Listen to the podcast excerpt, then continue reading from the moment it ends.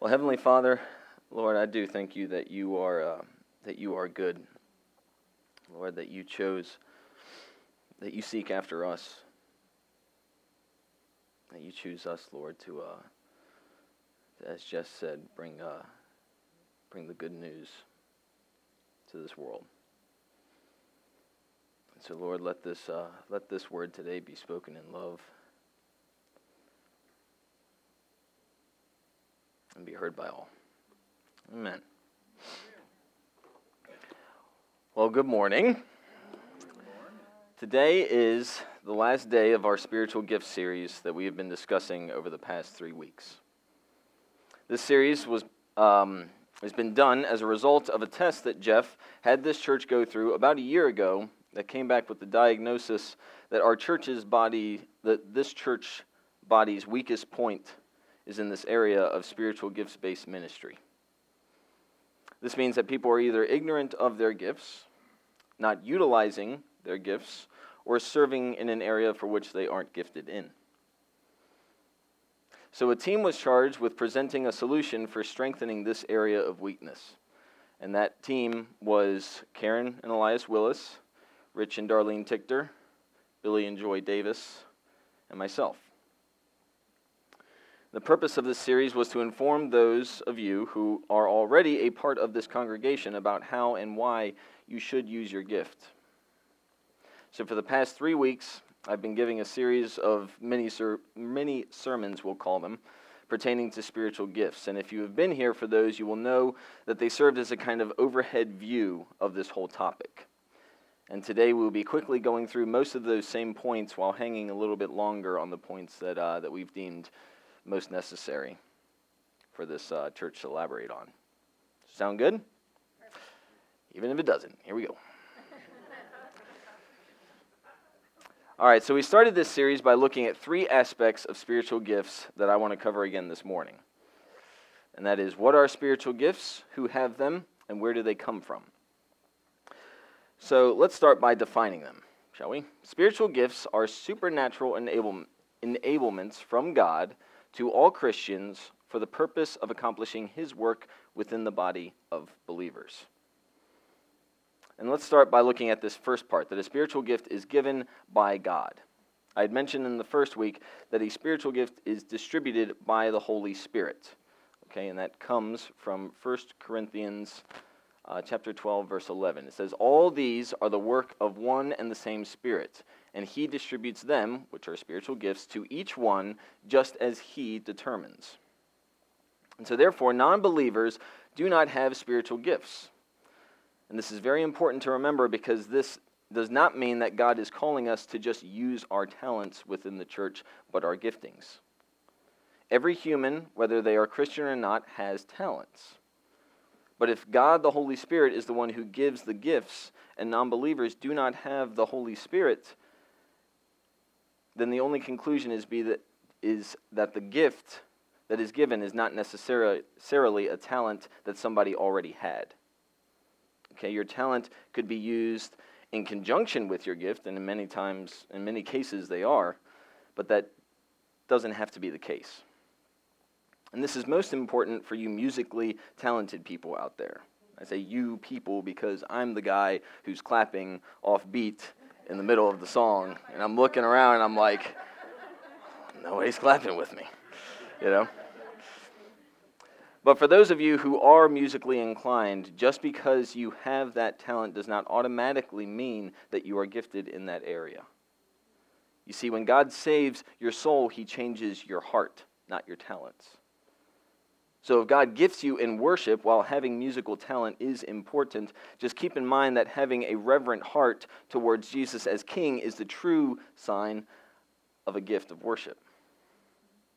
And that principle goes for all spiritual gifts, right? The world says, Oh, you're such a good musician, you should be a worship leader. And God asks, Do you lead by example with a reverent heart towards my son? The world says, Oh, you have such a big house, your gift must be hospitality. Think of all the parties you could have.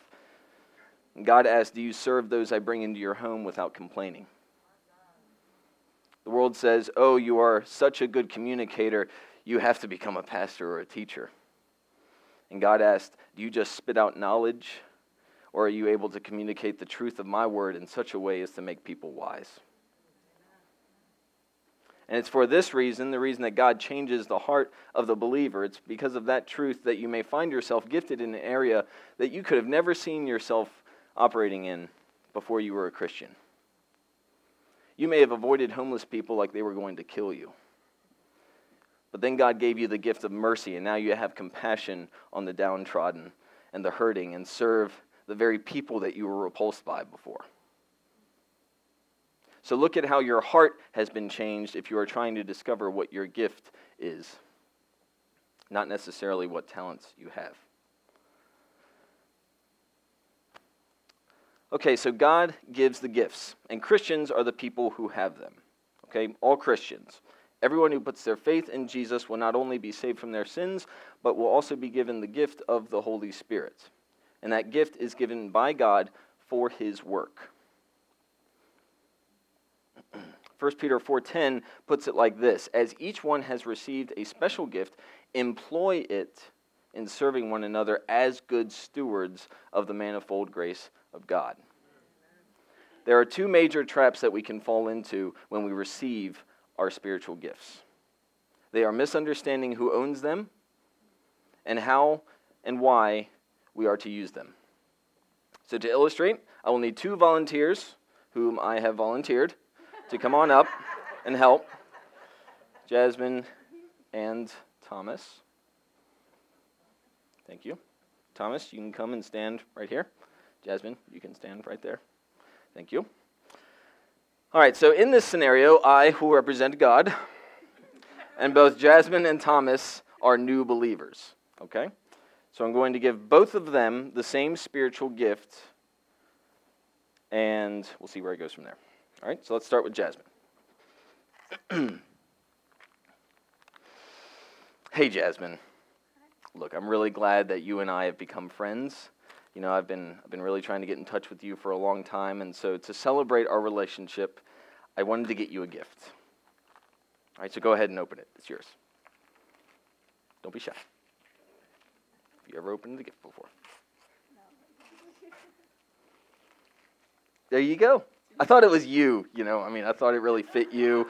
It uh, and you know, I just uh, you can go ahead and show it off. You know, just show it to the people that you kind of want to show it off to. It's and you can use it how you want. You know, I have some recommendations as to how, but it's yours. So, you know, just use it as you want. All right. Okay, so that's one way. Now, here's the other way. Thomas, glad to have you as a part of the team. All right. Now, there's a lot of work that needs to get done, okay? So I want to make sure that you are well equipped for it. I got you this gift. Here you go. Now, Thomas, this is my tool, okay? I'm entrusting it to you. And I want you to do a good job with it because I'm going to come back and I'm going to see how you've been using this. Okay? All right. So, here's the owner manual for how to use it. All right? You have my number. You can call me any place, anytime, anywhere. All right? All right? All right, thanks. Give them a round of applause. You can keep that. No, I'm just kidding. I need that. This isn't mine.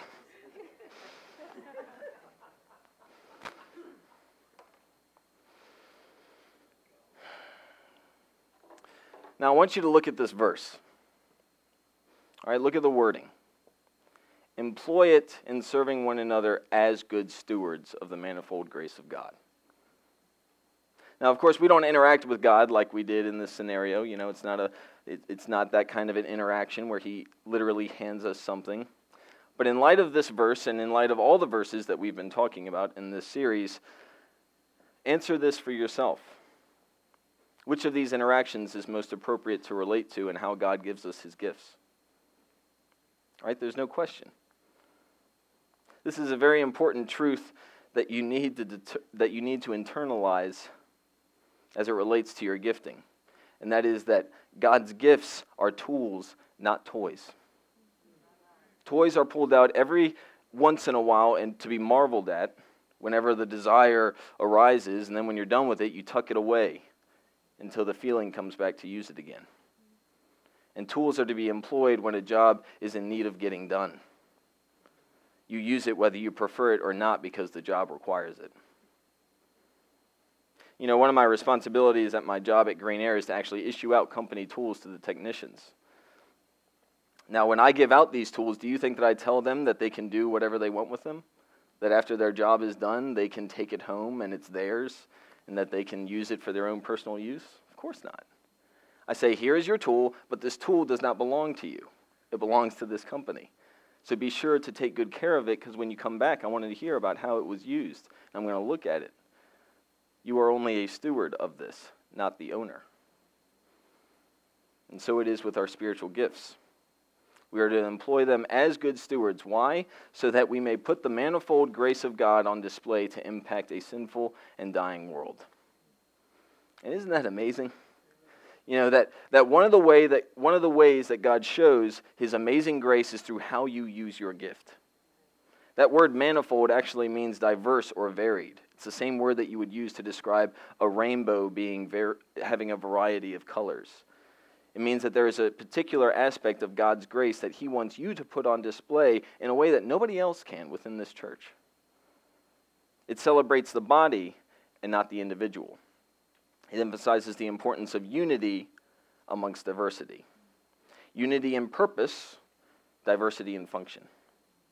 Unity in that we all want to bring glory to God, diversity in how we each bring glory to God. And if this point isn't understood, and if we don't align ourselves with this truth, then we will fall into the same trap that the church in Corinth fell into that we went over last week. Not understanding the importance of unity will inevitably result in us seeking to disjoint ourselves from the rest of the body.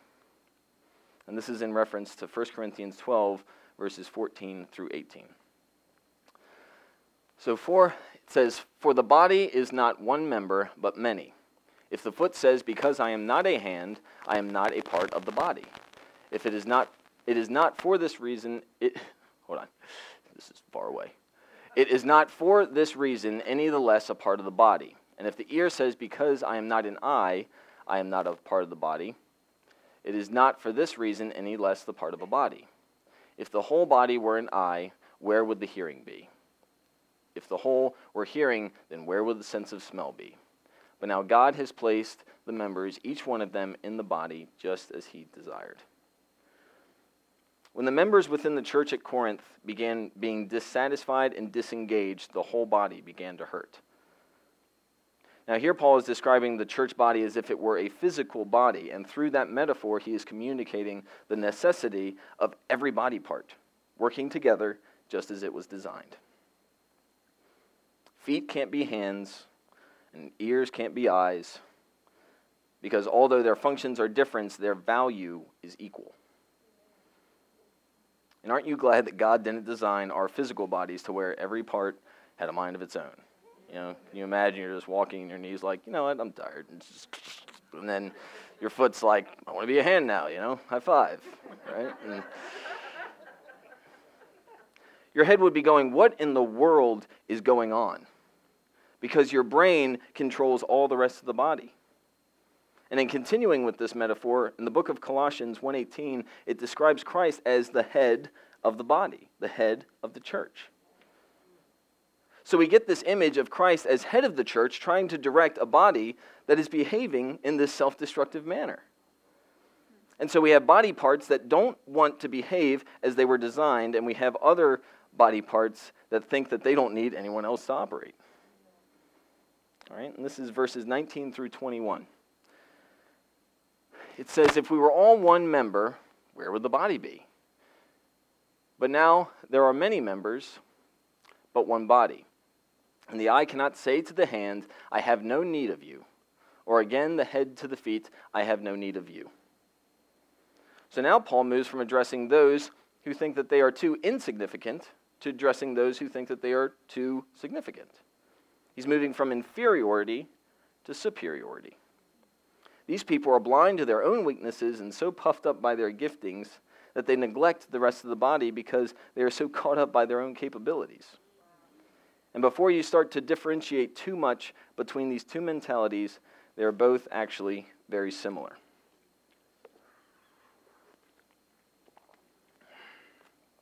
Both the inferiority and the superiority mentalities we see here are born out of a self serving pride.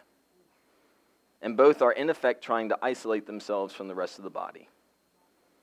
Both are born out of pride or a greater, greater focus on self rather than the whole, and both are seeking isolation from the rest. Now, most of us should be able to recognize the blatant prideful attitude of the people behaving as though they can do it all on their own, right? That seems pretty obvious. These are the people who probably have been serving in a position for far too long, possibly even one that they aren't even gifted in, with no intention of stepping aside or being replaced. These people are set, they're comfortable, and they're isolated. I do my thing, I serve my purpose, and I don't care what anybody else does. That kind of pride is easy to see, but what about the other group who feels unimportant? How are they being prideful? Right? They, they aren't really, are they? They just need a little encouragement, right? Maybe they're just they just need to try harder for another gift. They may even be acting out of humility. Could look that way, couldn't it? But let's look at what's really going on here. All right, God has placed within each member a gifting of his choice. In his divine wisdom, he chose how you were to be gifted. So, for that person to deny their gifting out of not seeing its purpose in the big picture, it is in essence calling into question God's wisdom and his authority. They are essentially saying, Thanks, God, but no thanks, I'll pass on that. Have you ever seen a child open up a gift on Christmas and you knew instantly that they hated it? If you haven't, I'm sure that my parents have some home videos that they'll let you borrow. I think I was pretty, was pretty blatant. But the thing is, is that we tolerate that reaction from the child because the toy has a very minor effect and influence in the long run, right? If the child doesn't play with the toy, it's no big deal.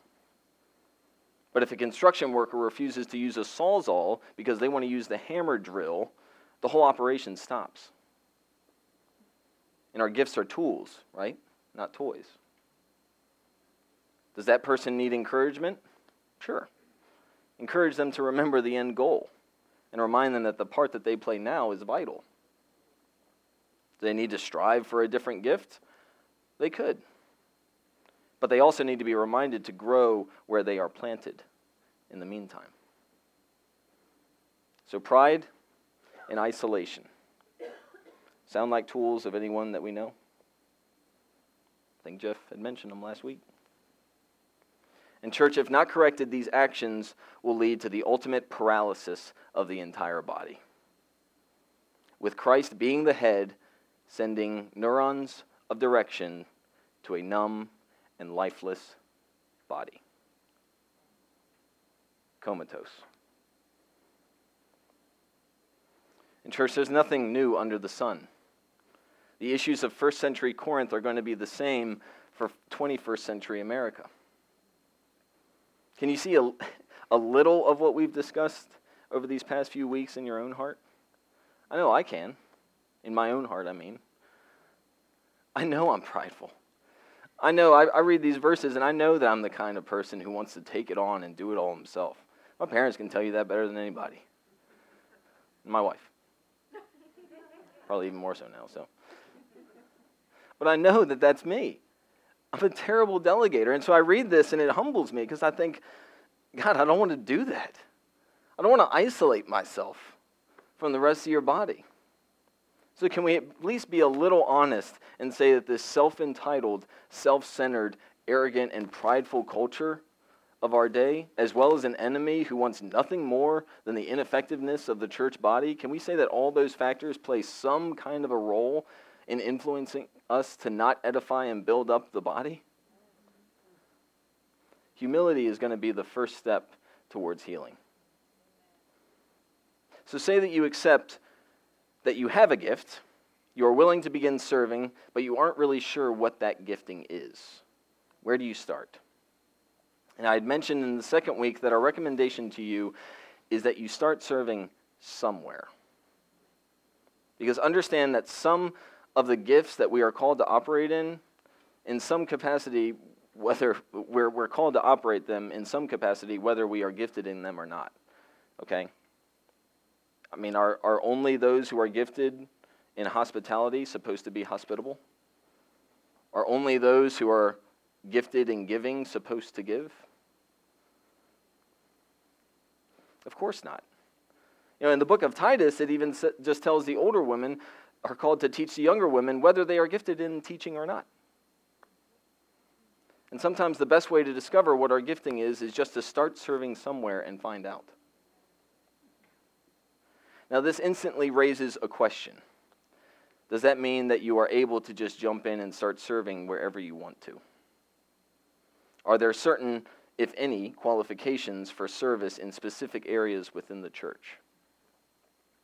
These are very important questions that need answers. And what we are about to talk about may seem a little unrelated, but stay with me. All right, now in the book of 1 Timothy, Paul is writing to Timothy, who is his apprentice of sorts, on how a church is supposed to operate. And in the third chapter, he lays out specific qualifications for both elders or overseers and deacons. Now, elders are those entrusted with monitoring the spiritual health of the church. I like to think of them as the ones who have the, their fingers on the spiritual pulse and they kind of can see what's, what's going on. And, and they are called by God to work as servants of the congregation in a position of leadership. They lead by example.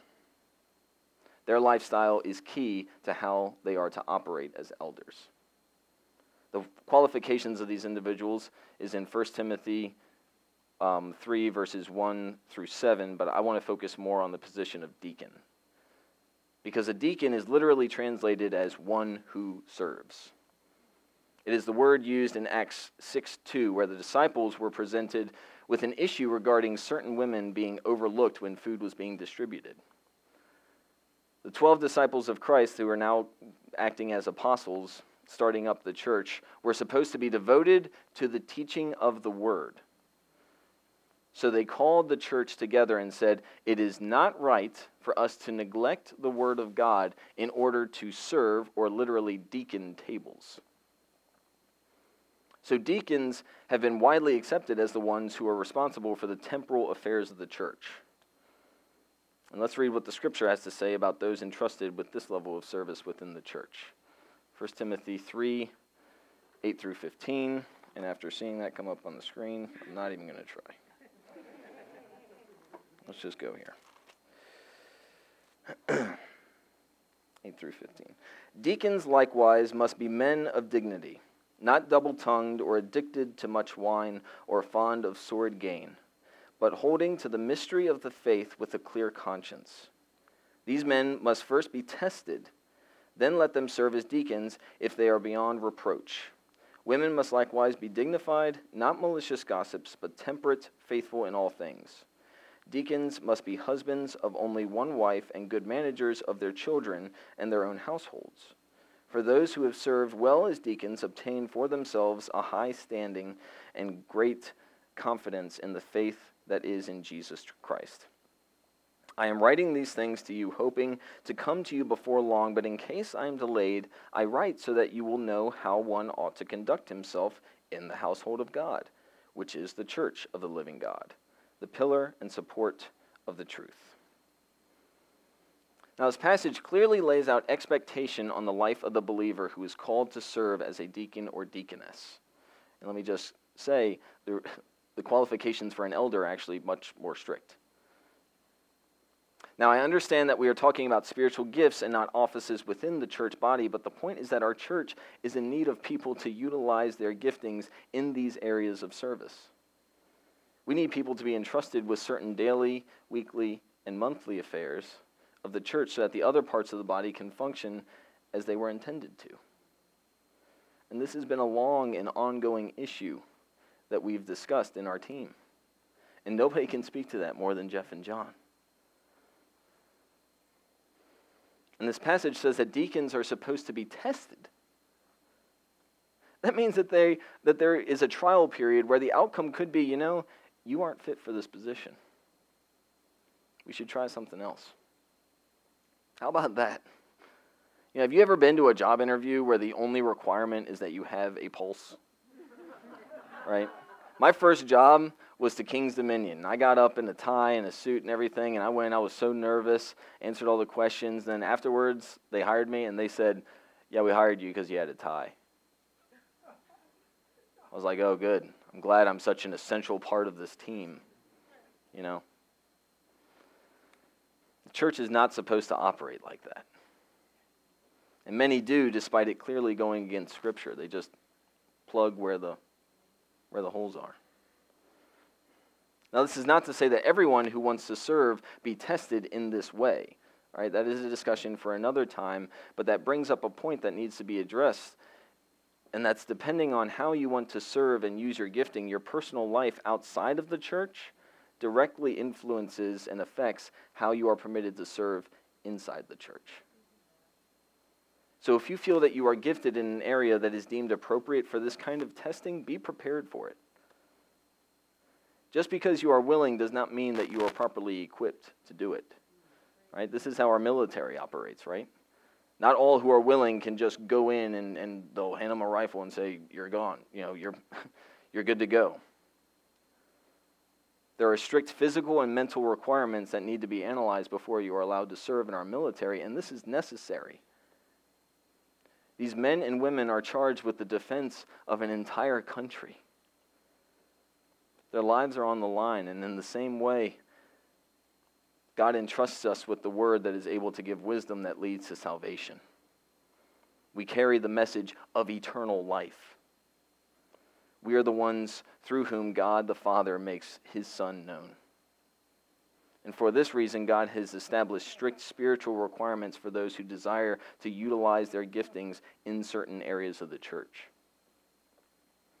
And this flies in the face of this don't judge me mantra that our culture and many Christians have adopted.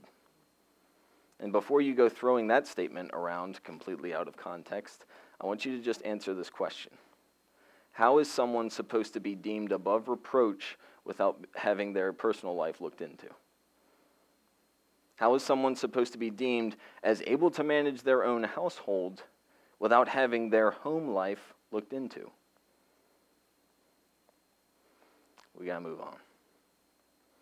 So, to answer the question of where do you start serving, the answer is, is that it's okay to desire to serve in any area of the church. In fact, that's a good thing. But we are all to submit under the authority of God, the authority of His Word, and the authority of those that He has called as overseers within the church to decide whether it is appropriate for you to serve in that area. And this is where the growing pains of this church are going to be felt the most.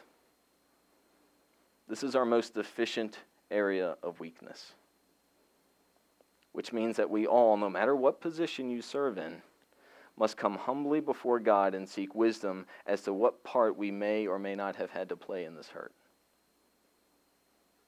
Some will need to step up, and some will need to step down. And it is for this reason that love will be of paramount importance when going through this process in identifying and utilizing and implementing our gifts. Do you think that it was just coincidence that Paul decided to give the most detailed description of love immediately after writing about this topic in 1 Corinthians 13? 1 Corinthians 12, he talks about spiritual gifts. And 1 Corinthians 13 is known as the love chapter. You think that was coincidence? I don't. I know. Because the church in Corinth was going to have to go through some major changes, a major overhaul. It, and the reminder of the importance of love was necessary. And I do love this church. And I hope that y'all know that. But love devoid of truth will dissolve into empty, worthless sentimentality. So, one last point before we close. If you've been coming through these past few weeks and you've heard these challenges in Scripture, and you've heard what it calls us to, and said, you know, I didn't sign up for this when I asked Jesus into my life, let me just remind you of something. Nowhere in Scripture does it call you to ask Jesus into your life. That's nowhere in the Bible. We use it a lot, and I understand its meaning. But it's not in the Bible. In fact, on the contrary, we are actually told to lay down our lives and follow Him. Serving Christ and carrying on with our old lives is not an option for those who are called by Him. We don't ask Him into our lives, we actually receive our new life when we lay our old ones down. So you did sign up for this, if you want to use your terms. Because you were created in Christ Jesus for good works, which God prepared beforehand so that you would walk in them. That's Ephesians 2:10. Created for good works. You were dead and he made you alive. You didn't call him, he called you. And the church is not here for you. You are here for the church. Not to serve out of guilt, but out of purpose and thanksgiving. So we are not to come as spectators or consumers, but as a body with a set goal in mind the goal to proclaim the good news of a Savior, to tell of a loving God who saves in spite of your circumstances. That's the goal. And if you play your part by being a friendly face that draws people in on the welcoming team at the door, then welcome with enthusiasm. Okay, if you serve through prayer, then fight the good fight of prayer. Persevere knowing that our battle is not in flesh and blood, but it's in the spiritual, unseen realm. And if you run a life group, then run it with intentionality. Okay, staying focused and being prepared so that the disciples will be made who will be better equipped to serve and grow the body of Christ. You see how everything that we do, it all comes back to Him. And the focus should never be on anyone but Him. So, for His sake, for Christ's sake, for the sake of the body of Christ, discover your gifting if you haven't already, and employ it within the church as a good steward of the manifold grace of God. Selene, could you come back up?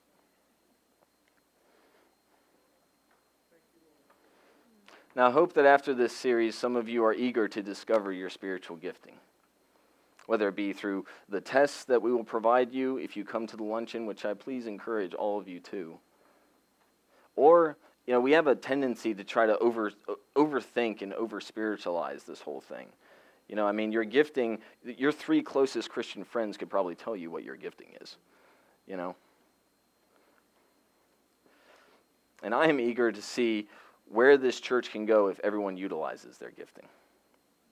I'm also eager to eat and to fellowship. so let me finish with this. All right. For some of you, this series has been an encouragement. Good. Continue using your gift within the body and do not grow tired of your good work, for in due time you will reap a harvest if you do not grow weary. For some of you, this series has been a new teaching. Good. Internalize this and understand that this is an expectation from God for His church, not just this church. So if you leave here thinking that the expectation changes, you're wrong. So always remember the importance of your spiritual gift. And for some of you, this series has been a daunting challenge. Good. It means that you are realizing that faith without works is dead. But take comfort in knowing that God does not call us into a gifting or position that He will not equip you for. And for some of you, this series has been a rebuke. Good. Repent by employing your gift if you don't know what it is, or identifying it if you do know what it is. No, if you don't know, vice versa. You me. And remember that God's conviction is a sign of His grace in your life. So don't turn from it, but embrace it. Amen.